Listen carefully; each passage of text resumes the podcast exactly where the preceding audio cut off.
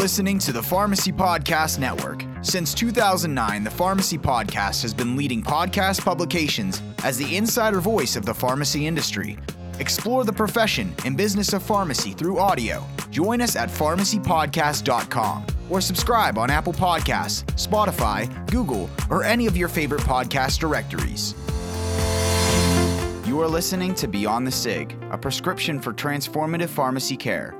Season 2 of Beyond the SIG is supported by the Pennsylvania Department of Health in partnership with the Pennsylvania Pharmacists Association. Funding was provided through the Preventative Health and Health Services Block Grant from the Centers for Disease Control and Prevention. The contents of this podcast are solely the responsibility of the presenters and do not necessarily represent the official views of the Pennsylvania Department of Health or the Centers for Disease Control and Prevention. The Pennsylvania Pharmacists Association's podcast, Beyond the SIG, is a proud member of the Pharmacy Podcast Network.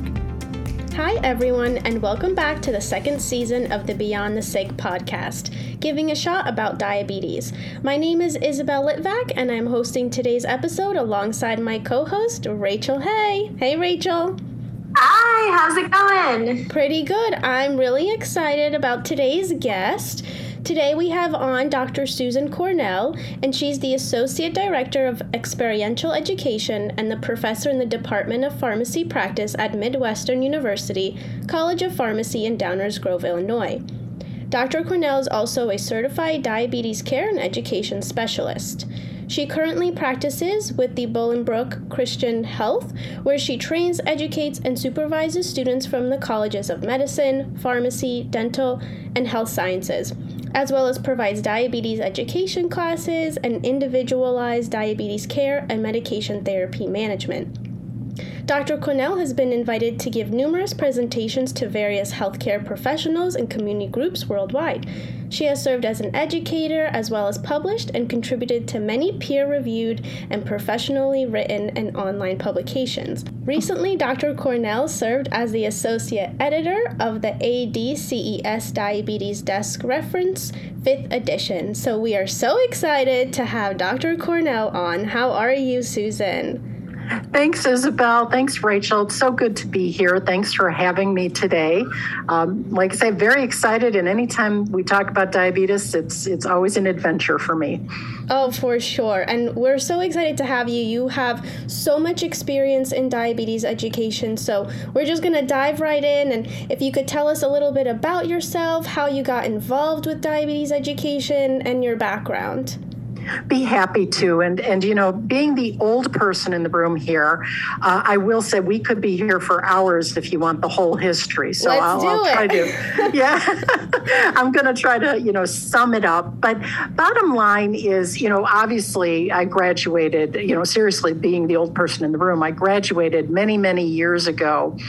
And I was practicing pharmacy in the in the 90s, 1990s that is, and one of the things that I found interesting because I was a community pharmacy uh, practitioner, um, my mom had developed diabetes at that time, and you know, you have to appreciate this was before many of the landmark clinical trials. So we're all familiar with the diabetes, uh, you know, complication trial, and that came out the DCCT that came out in the late 90s. So this is pre DCCT. This is pre UKPDS, and my mom was, you know, diagnosed, and I was realizing that the quality of care and treatment was suboptimal and, you know, again, we're going back to where metformin hadn't even come out yet. So this was where our only choices of medicine were sulfonylureas and insulin. But once again, the quality of care wasn't there. And as diabetes started to expand and metformin did become available, and we had all these landmark trials where they talked about tight control, I started to realize hey, you know, this isn't good. My mom is not being appropriately cared for.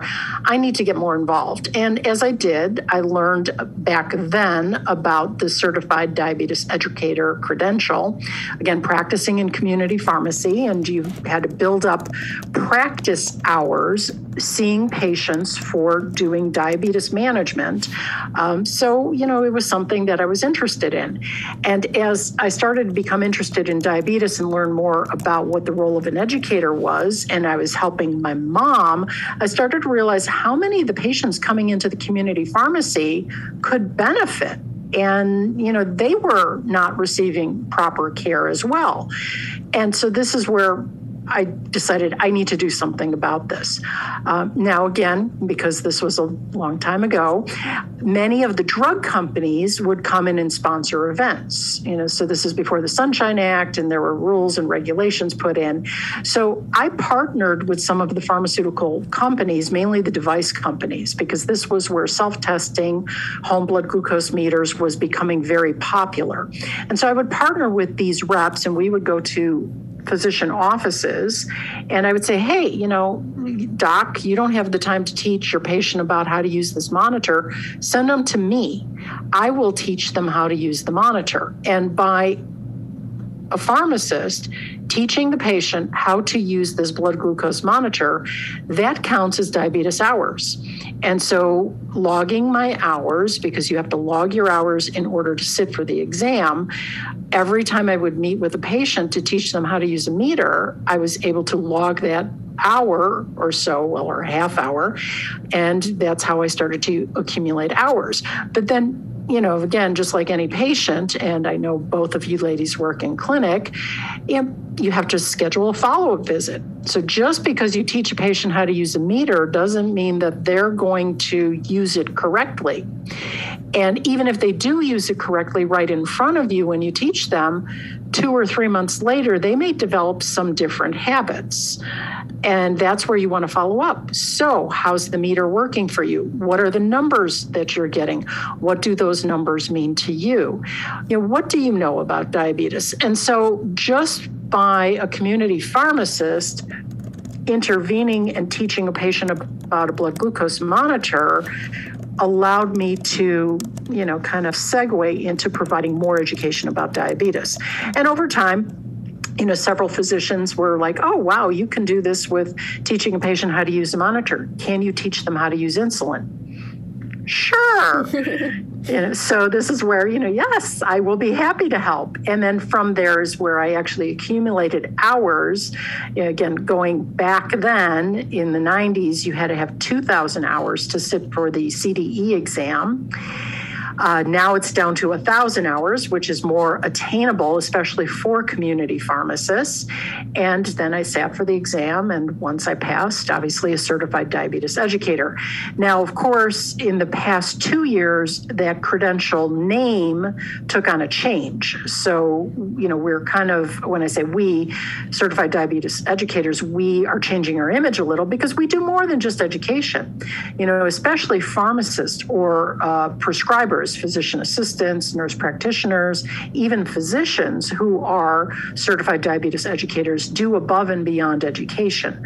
And so, to better capture what a diabetes educator does, the organization, uh, which is the Association of Diabetes Care and Education Specialists, now changed the credential to Certified Diabetes Care and Education Specialist. So, for your listeners out there, you know, so many of them are probably going, Oh, I'm familiar with the CDE, but what is the CDES?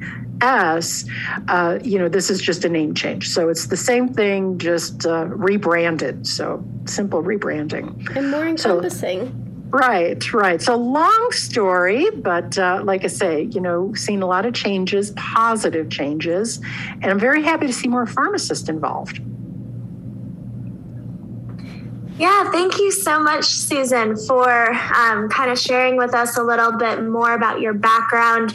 I thought it was really interesting to hear, you know, just a little bit more about your story and how your mom's diagnosis with diabetes kind of sparked this all for you. Um, and then I also thought it was really interesting to hear about how you got involved with diabetes education, just starting out with teaching patients how to use a glucometer. Um, so, I guess, kind of fast forwarding to today and your current practice, can you tell us a little bit more about your DSMES classes? Sure. So, you know, of course, life uh, happens whenever you make plans. And as pharmacists, there's so many opportunities for us. And although I enjoyed very much working in community pharmacy, um, an opportunity came up with a shared faculty position at Midwestern University, and it was between Midwestern University and another community pharmacy. Um, so, you know, jumped on board and took this, but then due to again changes, the my position at the community pharmacy kind of dissolved. So went to the university full time at that point, but once again as a credentialed specialist, so as a certified diabetes care and education specialist, one of the challenges is you do need to kind of continue to practice to recertify.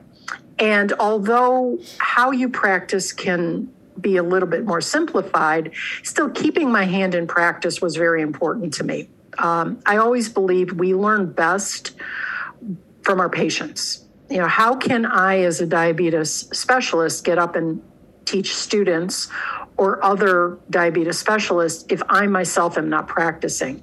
Um, so, fortunately, at the university, there was a new project that was started through APHA, through the American Pharmacist Association. Um, a group of my students had received a grant and it funded teaching diabetes in underserved community clinics. And so naturally, the students came to me and said, We'd like for you to be involved. And so we partnered with various clinics. And again, this started in 2004. So at that time, we partnered with Access Health and, and we went in, and it was students from the College of Medicine, the physician assistant program and pharmacy. And together, the students under faculty supervision team taught diabetes education classes to people in underserved community clinics. Very well received, obviously, good interprofessional education. We made a huge impact and our name got out there and of course other clinics started to reach out. So over the years this has evolved. I will say things have changed in the past nearly 20 years of doing this where education classes can be um, valuable but not always well attended. And so when we found that we were not getting larger numbers of patients coming to the classes, and we had more students than we did patients, uh, this became a little bit of a concern. And so then we started to look into more one on one education, which seemed to improve, but as pharmacists, one of, our, of course, our struggles with us not being providers, uh, oftentimes patients don't know why they need to come see the pharmacist. And so, what we found to be beneficial and how we changed this is by making it a one stop shop, meaning the patient would come in to see the prescriber, but simultaneously or before or after seeing the prescriber, see the pharmacist. So it was two appointments in one time frame. And this allowed us to assess the patient's adherence issues, make recommendations for any medication changes, and then make sure that after the medical visit, we followed up with any changes in education that went along. Um, this seemed to at least improve the show rate of patients coming into the clinic because they were seeing the pharmacist as well as the prescriber at the same time. Uh, we still continue this today, but over time, it became very clear that the patients maybe didn't need to see the prescriber, but they did need to see us, the pharmacist. And when I say that, it's because at the same time, we are providing, once again, that diabetes education. So by doing diabetes education simultaneously to medication management, it allows us to provide a more well rounded coverage for the patient. Yeah, so that's fast forwarding. And of course, we just adapt as, as the patient needs. Yeah, of course. Thank you so much for sharing uh, all the details and even the challenges that you faced at the clinic there.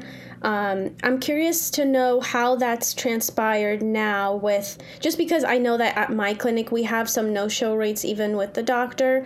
Um, and that's one thing about community pharmacy that you don't have someone that doesn't show up because they always have to pick up their medication. So I'm curious how you've been able to overcome maybe some of those barriers too? And how do your appointments go hand in hand? Because I haven't yet heard about kind of like MTM and diabetes education in one appointment before. Yeah, yeah, actually that's that's kind of the fun part for pharmacists is because we can do that. We can actually bill for medication therapy management and bill for diabetes education if you're a recognized program. Now, with that being said, the current clinic I'm in is not a recognized program because of the fact that we are an underserved community clinic. So, you know, we do um, we don't do third party billing where I'm at currently. In my previous practice in community pharmacy, we did actually have an American Diabetes Association, so ADA, recognized education program.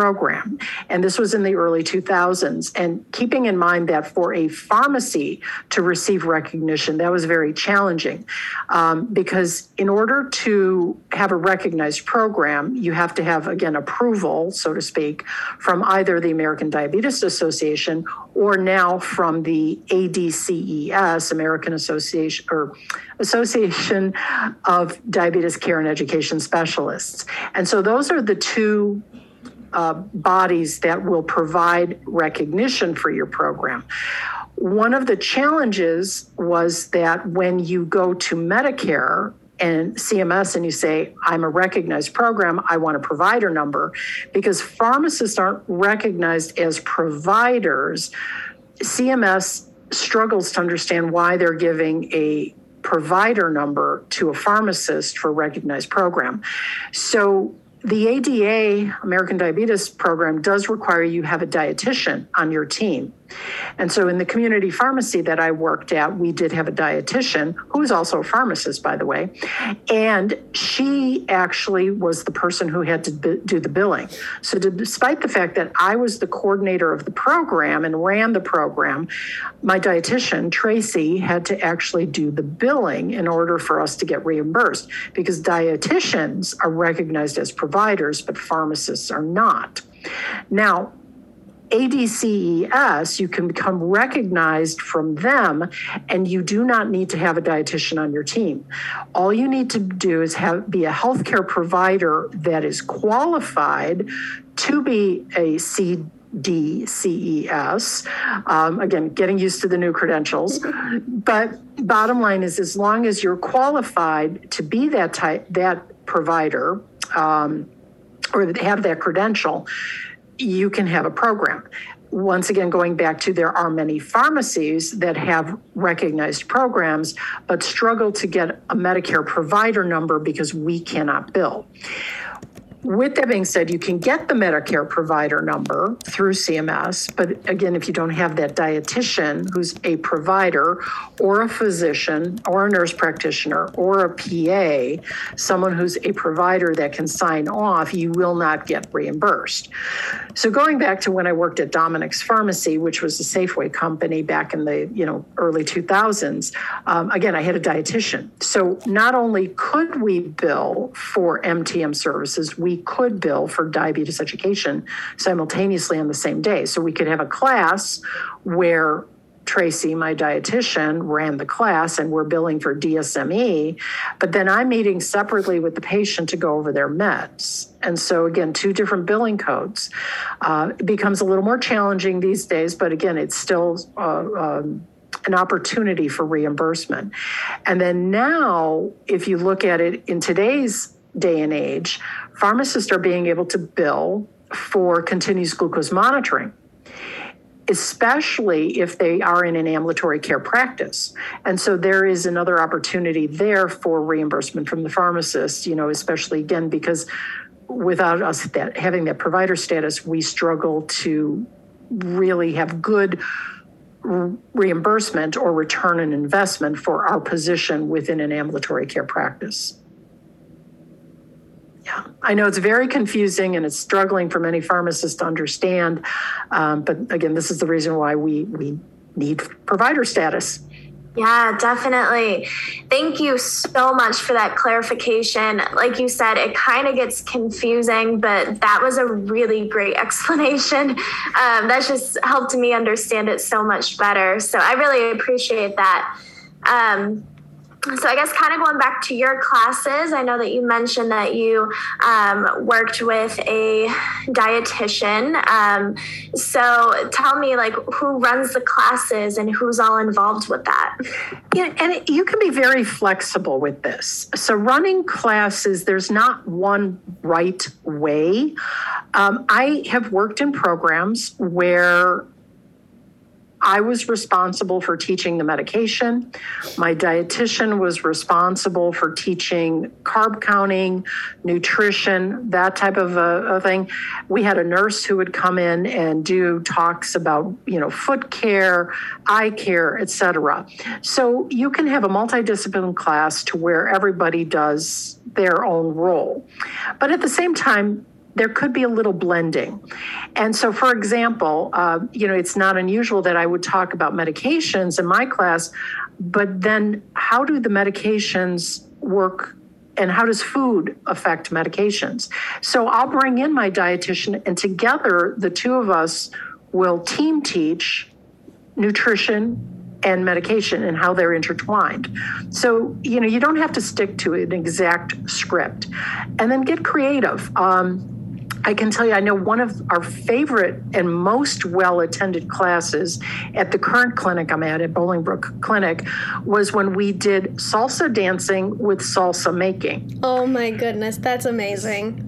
So, again, we're talking exercise as well as food, and it, it's, you know, a win win situation. Okay, we really need to get more creative, Rachel. I know. Our own classes. That's awesome. I love it. Wow. Okay. Definitely need to write that down. And for those of you listening, salsa, dancing, and food. That's so great. Um, can you, Susan, tell us a little bit more um, about the classes and maybe any patient success stories that you've had? Absolutely. Um, I think one of the best ways to know that what you're doing is really worthwhile is when your patients start to teach your classes. And, you know, we had, so, you know, going with this, and, and this was in a different free clinic previous to where I'm at now. Um, I, the previous clinic I was in was the DuPage Community Clinic. They, they've closed down at this point. Um, but we would run our classes. And uh, let me back up by saying, uh, many of these free clinics are a resource for a variety of patients from different backgrounds, different cultures. Many struggle with English as a second language. Um, oftentimes, they have to bring in a family member to interpret. Uh, one of the nice things working at a college of pharmacy is we have students who are multilingual. And so we will try to accommodate by having a student who speaks the you know person's language to teach the class. And at the DuPage Community Clinic, when we were there, I can remember one time where we were running classes simultaneously in English, Spanish, and Urdu. So, you know, different rooms, you know, the we had three different classrooms running and students were basically presenting and it was always the same topic, but again, multi-language, you know, different different multilingual, I should say. Uh, so that was always something that was interesting. However, in the Eng- I will speak to the English class. There was a patient, and even though this was a series of four classes, and they had they would come, you know, every Wednesday, Wednesday evenings for four weeks in a row and attend each of the classes to then graduate from the diabetes class. Uh, we had one gentleman who liked to just come back on a regular basis. And he would get up and he would share his story. So his patients would start to talk together about, well, what about, you know, what works for you and what works for me and this and that. And I can remember vividly one lady was talking about how, you know, potato chips. She loves potato chips and she just didn't know what to do. And she doesn't buy them because of the fact that, you know, she will eat them if they're in the house. And there was a gentleman who had been through our class now four times, and I'm not kidding. He'd been, he, he's our frequent flyer, but he loved to come. And he got up and he shared his personal story and about how he learned to use portion size and how we as a class, you know, with this class had helped him. And so he started sharing his story with the patient to where the patients in the class were asking this other patient questions. And so I found it, it turned more into a support group than it did a class, which then came, we came up with the idea of adding a support group. So for all of those who graduated, we would have an op- in essence an open mic night, and they could come and they can share their stories with others. Um, so you know, it, it worked for a while. It was challenging because once again, sometimes you get three people that show up, and sometimes you get seven. You know, so getting a, a, a solid number was often challenging. But again, something to give a try. That's amazing. I love how they love the class so much and it's made such a huge impact on their lives that they want to go screaming off the rooftops and share it with everybody. And like you said, when your patient is able to teach somebody else, or they even say that in pharmacy school that if you could teach somebody else a specific topic, then you're good, you're golden, you don't need to study anymore. Like that's how you learn best. So I think that's such an amazing story. Thank you for sharing. So I know you talk a lot about ADCES, so I want to definitely ask you about that for our listeners who are possibly interested to share more about your involvement with it and what are some of its benefits and how community pharmacists or ambulatory care pharmacists could also get involved. Yeah, and really, you know, um, Isabel, it's it's interesting because ADCES as well as ADA, American Diabetes Association, um, you know, two very big associations here in the United States. And let me backtrack by saying, you know, one of the things that I find very interesting, and, and this is part of the reason that I became so involved with both organizations, is because pharmacists are a minority in the diabetes world. You know, we, we don't realize that. And it's, it is very, um, it's an eye opener you know, it's very concerning. So, for an example, coming up in a few weeks is the American Diabetes Association uh, scientific sessions. It's in New Orleans, and you know, big event back back in person. In general, so you know, years ago, it was not unusual that there would probably be about 15,000 people in attendance at wow. the American Diabetes meeting. Of the 15,000, there would be about 50, 50 pharmacists, unless they work for industry. So, but these are practicing pharmacists. Now, granted, the pharmacist number will be up a little higher because many work for industry. And so that will take us to maybe, maybe into the couple hundred range. But still, when you're talking 15,000 compared to a few hundred, that's how small we are. Now, granted, American Diabetes Scientific Sessions does tend to be more for research based. So let's then go into ADCES. You know, so this is definitely a multidiscipline group.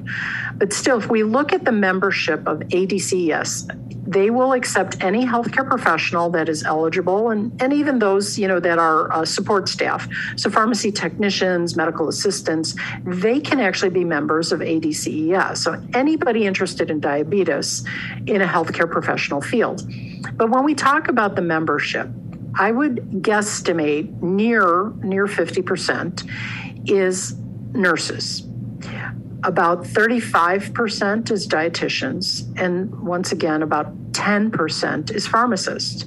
And then we have exercise physiologists, you have physical therapists, occupational therapists, PAs, nurse practitioners, physicians. So, you know, again, not a lot of pharmacists are involved. And what surprised me is when talking to nurses, dietitians, physicians, and they would say, Oh, you know, who are you and what do you do? And I say, Well, I'm Susan Cornell and I'm a pharmacist.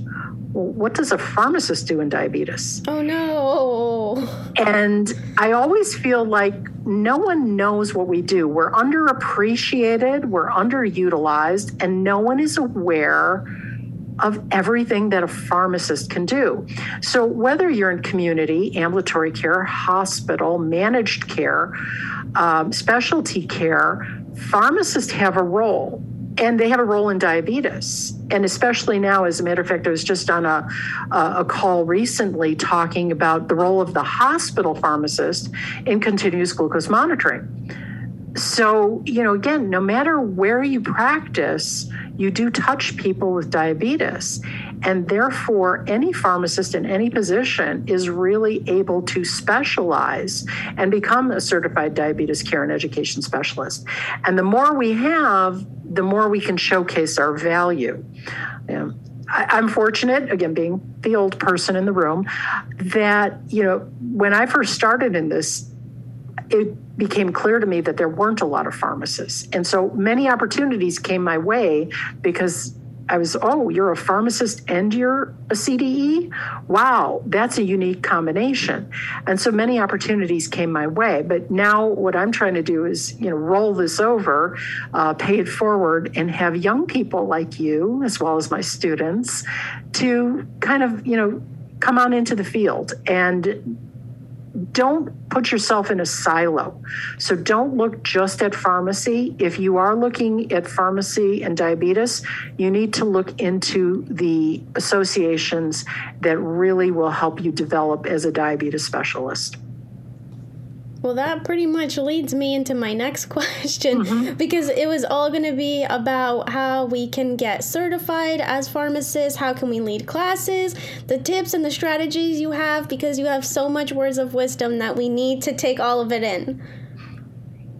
Yeah, so I, I think the biggest thing to do is anyone who's interested, very seriously look to become a certified diabetes care and education specialist.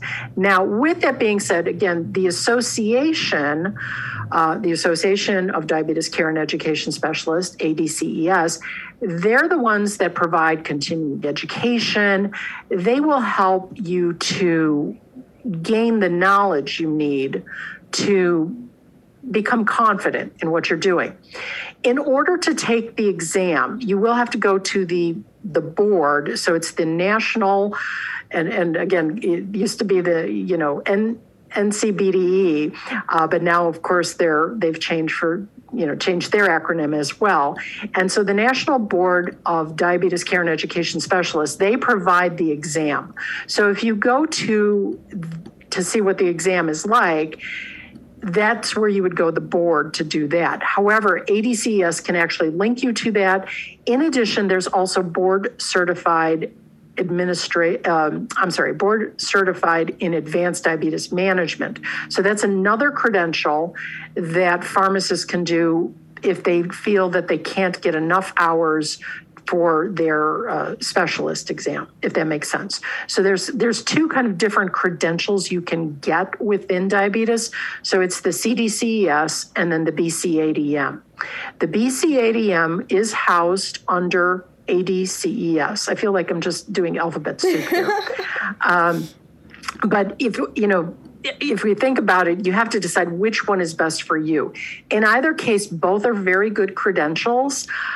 I will say um, the CDCES actually opens up more doors, but it doesn't necessarily close opportunities. So people recognize it more there's a lot of referrals. And especially if you're going to be running classes as a pharmacist, CDCES, you have more opportunities. BCADM is still great, don't get me wrong, but there's a lot more opportunities with the, uh, the diabetes care and education specialist credential. So, like I said, a lot of alphabet soup. I know if anybody has questions, I'm happy to address them. Yeah, why don't you drop your email really quick? Sure, it's S C O R N E at midwestern.edu. So again, S C O R N E at midwestern.edu. Awesome. Well, thank you, Susan. Um, I just wanted to, you know, tell you how appreciative I am for you to come on here and give us all this great advice. Um, I'm definitely taking notes here on the side so that way I can figure out, you know, what I want to get involved with eventually. So thank you. Great. Thanks for having me tonight. It's been a pleasure to be with you. Thank you so much, Susan. Thank you, Dr. Susan Cornell, for sharing your insights and wisdom with us today. I am so overjoyed with this conversation, and we thank everyone for tuning in to the DSMES series, Giving a Shot About Diabetes. We'll see you next time. Thank you for listening to another episode of Beyond the SIG. Be sure to subscribe to this podcast and others on the Pharmacy Podcast Network on any of your favorite podcast directories.